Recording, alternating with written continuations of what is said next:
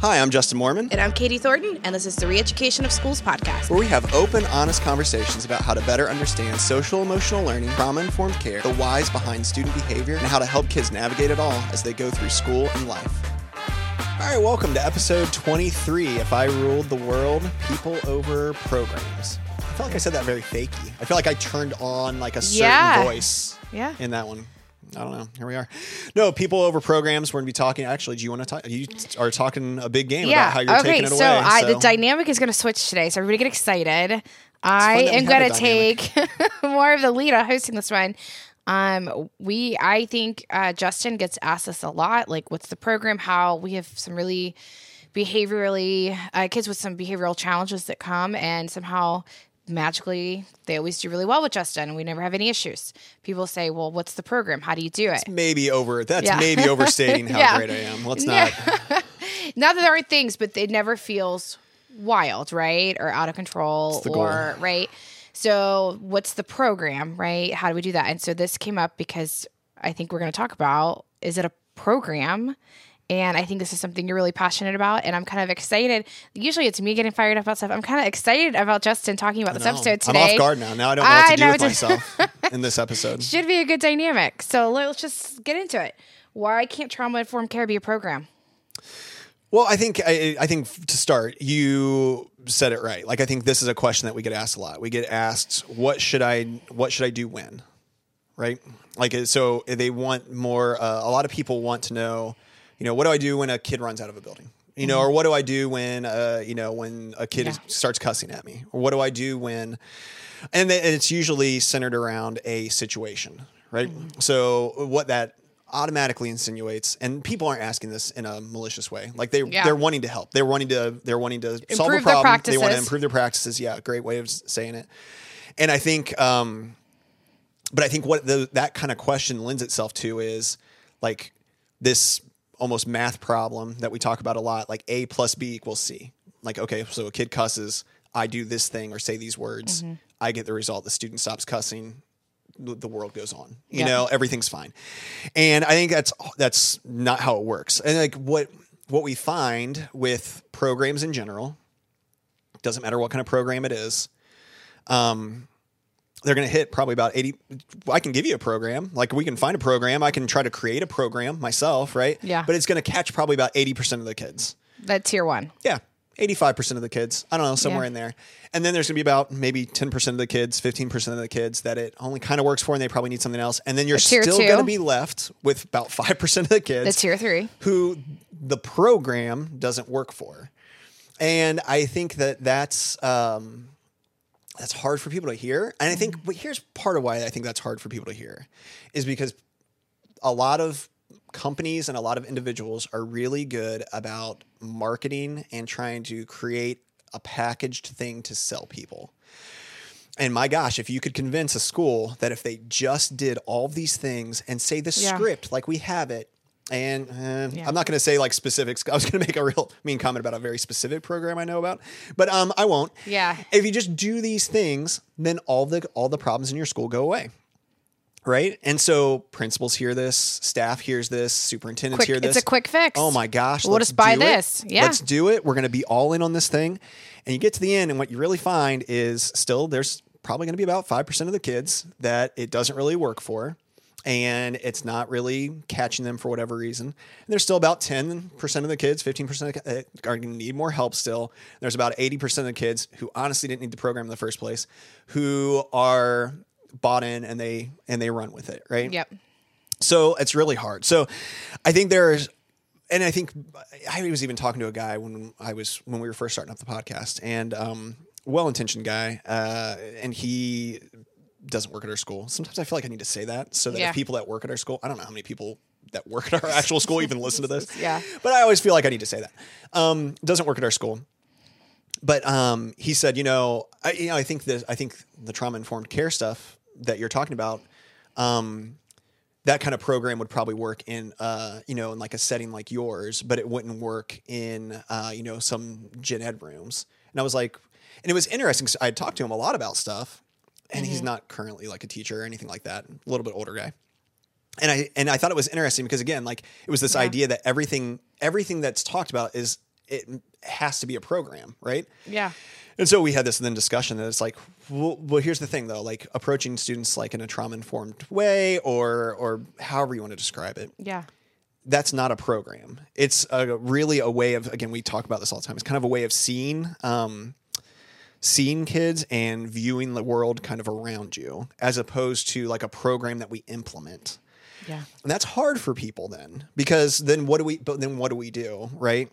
So, So th- I- there's not like desk. You don't set at your desk a certain way, or put this like schedule up, or do this like paperwork can't. with the I kids mean, ahead of time, I'm right? it's- it's asking me to bang my Yeah. head against the wall year after year, right? Yeah. Because whatever I've got this year for my caseload, that's going to dictate. What your day Yeah, looks like. it's going to dictate what my day looks like. It's going to dictate how I run my room. So we talk about this um, quite a bit just in our current setup. So this is my third year in the district that we're in, in the building that we're in.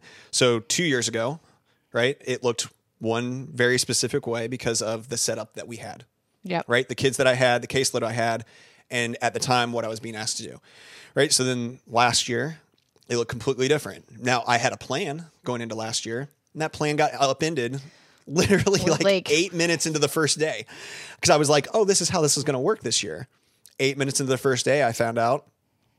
Hey, what my plan was wasn't going to work. A student that I thought was going to be really cool with being able to go in to a gen ed room in an inclusion setting and maintain in there relatively well wasn't all of a sudden Yep. eight eight minutes in, right? And then I thought, well, you know, I, I didn't just give up. You know, we we tried some things, but it became clear pretty quick. I had to completely change my approach, and I had to come up with a new plan because what I wasn't going to do is keep trying to jam a square peg into a round hole. Like, right? Right. That's not how it was going to work. So I had to completely change. So my year last year looked completely different than I planned on right? And I tried. I I went you know out of my way. That's not. I I made sure to make to let gen ed teachers know like, hey, this was the original plan. This no longer can be my plan. So this is now this is now what we're working with. Because we need to keep kids regulated. We need to keep Yeah. kids safe. Yeah, and we need to make sure thing. kids, everybody's getting an education, right? Yes, absolutely. Yeah. So here's how we're going to make it work um, for my caseload of kids that is still in inclusion. Here's how I'm going to make it work for the kids that are just hanging with me because that's what they need a lot more. And here's how I'm going to make it work for you for you guys um, as far as support and Yeah. whatever goes, coverage, all the things. Um, and it looked completely different than what I planned on. Yeah. And then this year, it looks different than what Yeah. it did last year. And and there's different approaches and there's different places that I feel like I need to be and there's different ways that we have to adjust. That there's so there's not a program. There's not a if you just go in and sometimes that's what happens, right? Like somebody wants to come in and watch. Like, well, they'll come in and watch Justin's room. Like Yeah. and let's see so that we can try to like recreate that same thing in another building. Yeah. The problem with that is you might see what my room looks like that that year or, Or that moment, week, that day, or that whatever, but it's not necessarily that's not the key. With those kids. That's not yeah, Yeah. that's not the thing that's solving it. A program that we're going to like try to then mimic somewhere else. It's it's the approach, it's the way of seeing kids and how they interact and then like those concepts that we've talked about a lot for 22 episodes, right? Um it's all of those things that go into like the decision making the um, willingness to make certain kinds of decisions. So it's tough. So there are some like pretty consistent like trauma informed approaches that can be universal that we can talk about and we have talked about on the pod. I don't think we need to sit here today and you know go over them you know ad nauseum again. But i think there are some universal things that you can put in place uh, but it's not really a, a program that can be packaged um, even if people are trying to do that. And i think the other part of why it can't be a packaged program that sometimes people miss, and that really is kind of the crux of this whole episode, right? Is that uh, students are bringing their own very specific like history and experiences to your classroom. I, I wrote down the same thing. Well, Oh, we're on the same page. because it's. Well, it's probably for the best, right? Yeah. So there's not a programmed approach that's going to address every student's needs because there can't be a programmed approach that knows very specifically how you know you are what your whole history is. And so again, it doesn't mean that there's not general things that we can do. And again, baseline, I think 80% of our kids, just by you doing any given teacher doing like their normal stuff, Yeah. is gonna they're gonna be fine, right? And then we need a little bit more for about again 10, 15%, and then there's that's five percent that we have to really make um, some adjustments for, or some uh, some different decisions need to be made for, you know. But I think that's that's part of that's part of why that is. Kids are individuals. That's why. Mm-hmm. That's one reason why it can't be a programmed approach. And then I think that other one again is that there's you- you're going to miss kids in any kind of program you build. Yeah, I think I was just thinking the same thing that really we talk about trauma informed care that it's really story, trauma, events, experiences. Each one of us are so different and you can't don't know the people till you have to build the system with the people, right? Yeah. So you can't prematurely say this is what it's going to look like. I'm just going to do these things or set up my room this way or do this and then we're going to see shifts. Like Yeah. that's not how it works with the science. So, how does trauma informed care work inside a classroom system? So, we talk a lot about this through the podcast. So, let's just say, as we tr- do some transferable things over to maybe uh, less of a specific setting that maybe you're in, Yeah. think about how can trauma informed care look in some of our classroom settings. Sure. So again, I think it's that way of seeing uh, the kids and the way of interacting with them overall, as opposed to like uh, that, that specific program, like we talked about. And so what's what gets tricky about that overall is that you're a very different person than I am, Yeah. right? Yep. Absolutely. People are are classrooms take on our personalities, which is fine. I think that's why also why I don't like program stuff is because then it's asking well every classroom has to look kind of the same. And Yeah. that's that's we're losing a lot in that, I think. Yeah. my our gifts are different. Um, yeah. The way I approach kids, my personality, Yeah. everything is just different, but it works really well for some kids, and your personality Yeah. works really well for some kids, and then and how we address things. Yeah. and that and that's fine and that's actually good for kids to have those different experiences that they don't have to just have like a robotic approach from every teacher um, that they can have those individualized approaches.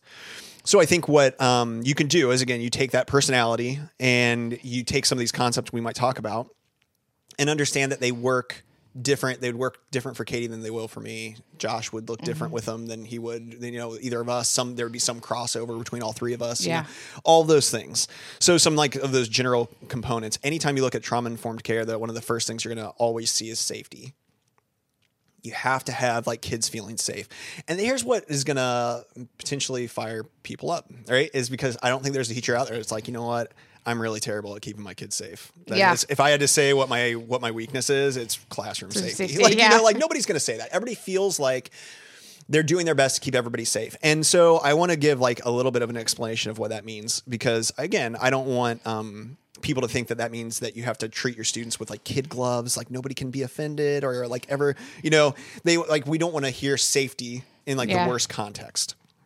Um, so because most people again are feel are are keeping their Yeah. kids safe, like that's what they're doing.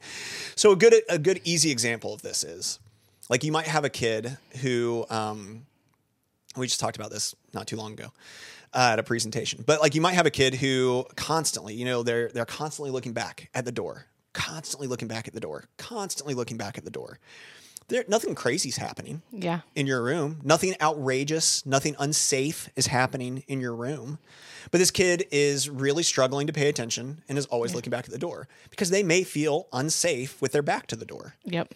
that's not like you're not an awful teacher because a student feels unsafe with their back to the door. That's their trauma history. Yeah. It's just or for whatever yeah. reason, it's why they feel that way. And so a simple adjustment would be to pay attention to your kids, right? And find that student in this situation, hey, move their seat to where they don't have to, they can face the door. They're facing the door more. And now all of a sudden you've eliminated like this huge amount of what to a student feels like a safety issue for them. Yep. You've eliminated it doesn't mean that like that kid was getting pounded in the face by somebody every day Yeah. and it was like physically unsafe for them to be there but if they were feeling unsafe then we then we make an adjustment right Yep. To help that student feel safe all of a sudden. That's what i mean with safety. I mean obviously we don't want people getting pounded either in our Yeah, classrooms. Yeah. you should have be able to keep your kids safe. But Yeah. but i think it's that other that next layer down that we sometimes don't think about that really is the biggest deal in a gen- general education classroom Yeah. right? Our everyday classrooms is look for those little signs that maybe uh, it's odd that this kid keeps doing this one thing. I wonder if there's something to that. I wonder if wonder if it's because it's too loud in here and Mm-hmm. that makes them feel like it's just oh it's like an unsafe situation like they Yep. feel just so dysregulated and i can make like a small adjustment to help them feel safer and more Yeah. at home in the room though that's the safety i'm talking about in addition to like the keep everybody safe, obviously, the main one. I think stability, consistency, predictability, we talk about that a lot. Those are always like things that come up with trauma informed care as well. And so, um, however you are, unless you're awful, I guess, like, but however you are, be consistently that way. Um, uh, this is why I think self care and knowing yourself is super important Yep. as well. Because if you, which we talk about a lot, but if you know yourself well, you know when you're doing well or when you're going through what a couple episodes ago, a rough patch. Yep. Um, if you're going through a rough patch or not. And then talk about the human side of you in whatever age appropriate way is to your students, right? So high schoolers is going to get it in a much different way than what, you know, a kindergarten class is going to get it or a middle school class is going to get it.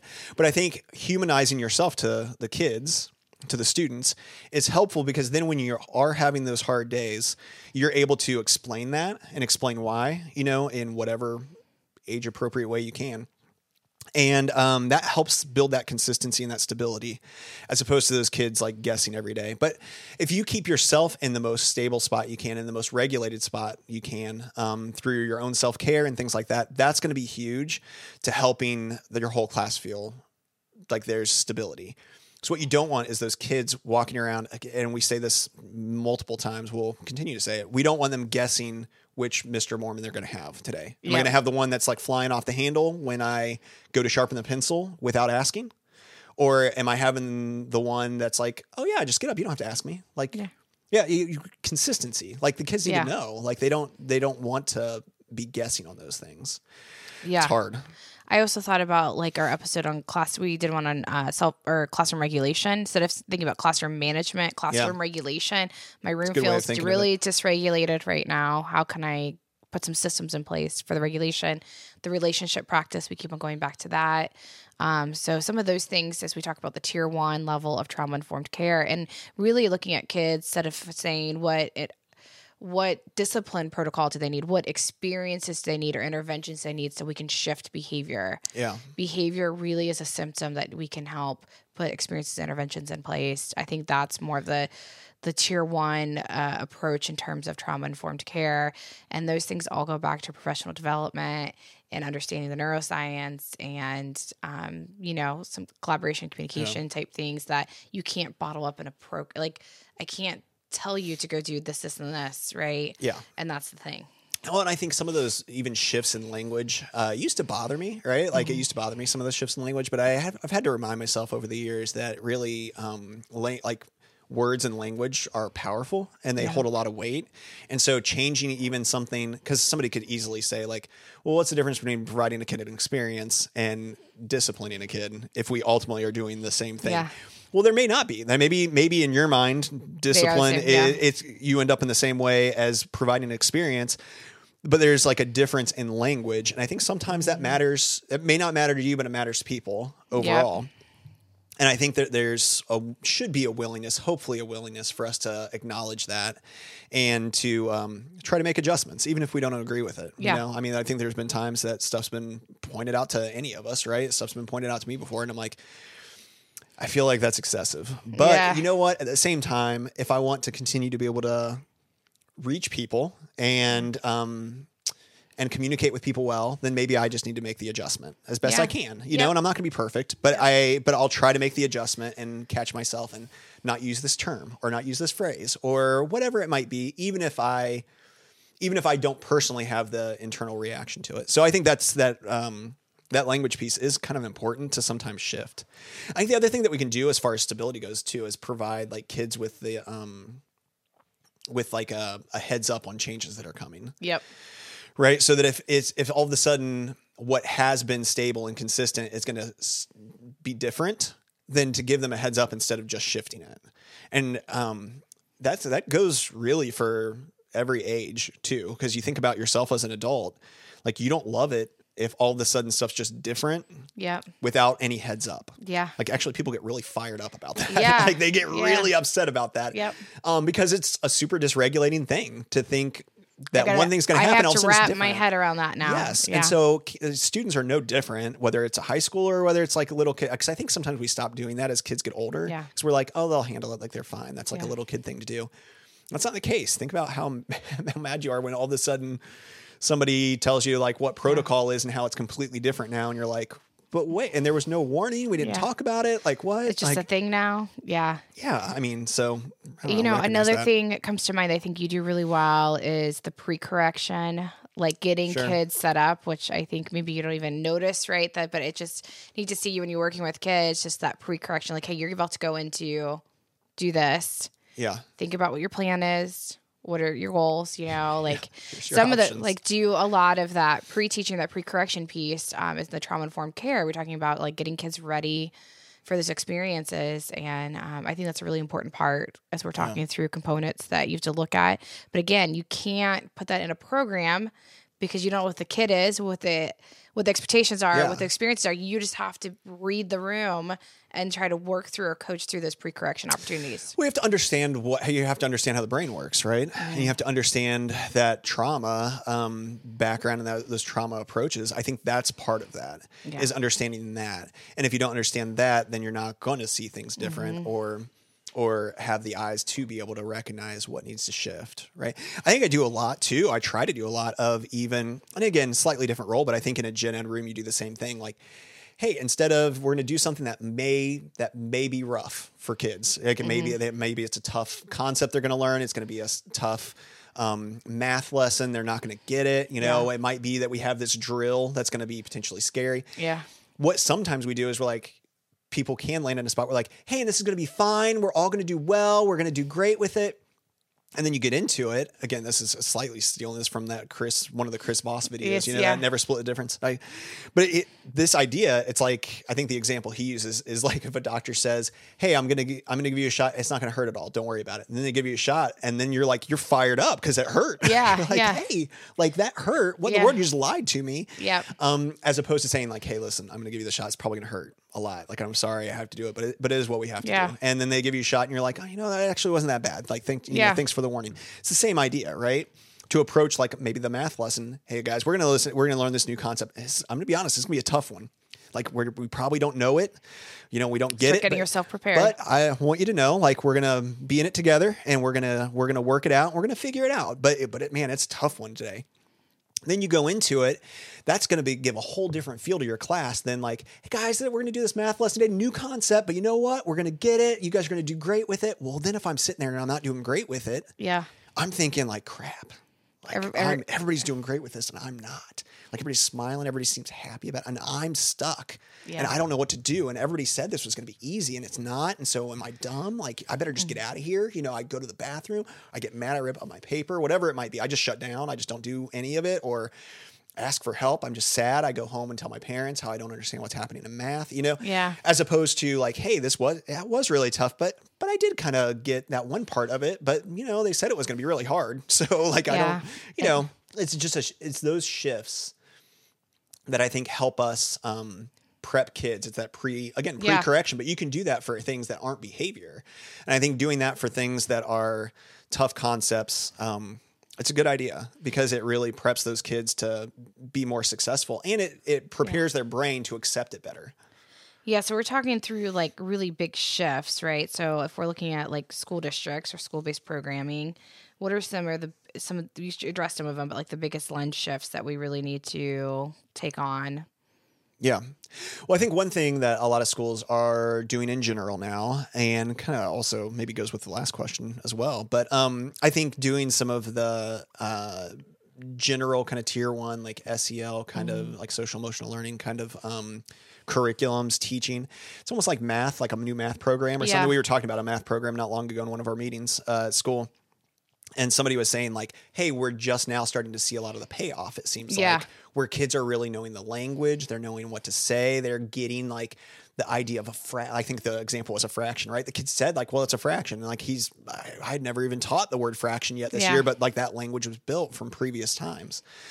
And I think it's the same thing with social emotional learning and like the SEL kind of curriculum. If you are teaching it as a baseline tier one, like everybody's getting it kind of instruction, then what you're doing is you're building capacity over time Yeah.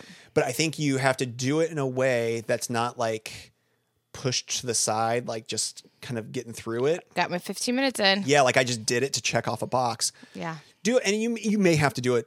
I I get that you may also have to do it to check off a box, but but I think to do it in a way, take it seriously and know that what you're building upon is um, you're laying a really great foundation for the future. Because then, once kids, if we're doing this all the way through, then when a kid's a junior in high school, my gosh, they've really experienced a lot of training, really, in how their mind works, how their how their body feels, all the things. Yeah. and they're much more equipped to be able to accept bigger shifts that happen, or um, at least have language, common language, to be able to express the um, the things that they're going through and the the help that they need. And so I think that's a big one to kind of start off with is like to start seeing that not as a box to check, but as a um, like an important training tool that's really going to pay off in the end. You know, Yeah. because I think sometimes we can get into the spot, and we can do that with everything. I mean, we can do it with a reading thing too. We can do it with a, you know, where you get into that mode Yeah. and you're like, uh, this week I feel like I'm just checking the box. Yeah. I'm not saying that. I'm saying like if our overall attitude is just to like kind of get it out of the way and not see the importance. It is important, and it makes a big difference because we can really build on stuff in the future. I think with that. Hey everyone, thanks for joining us on this week's episode. We're going to rejoin Justin and Katie next time to finish this great topic that's got lots of things to talk about. So, in the meantime, get out there and do the work. Thanks.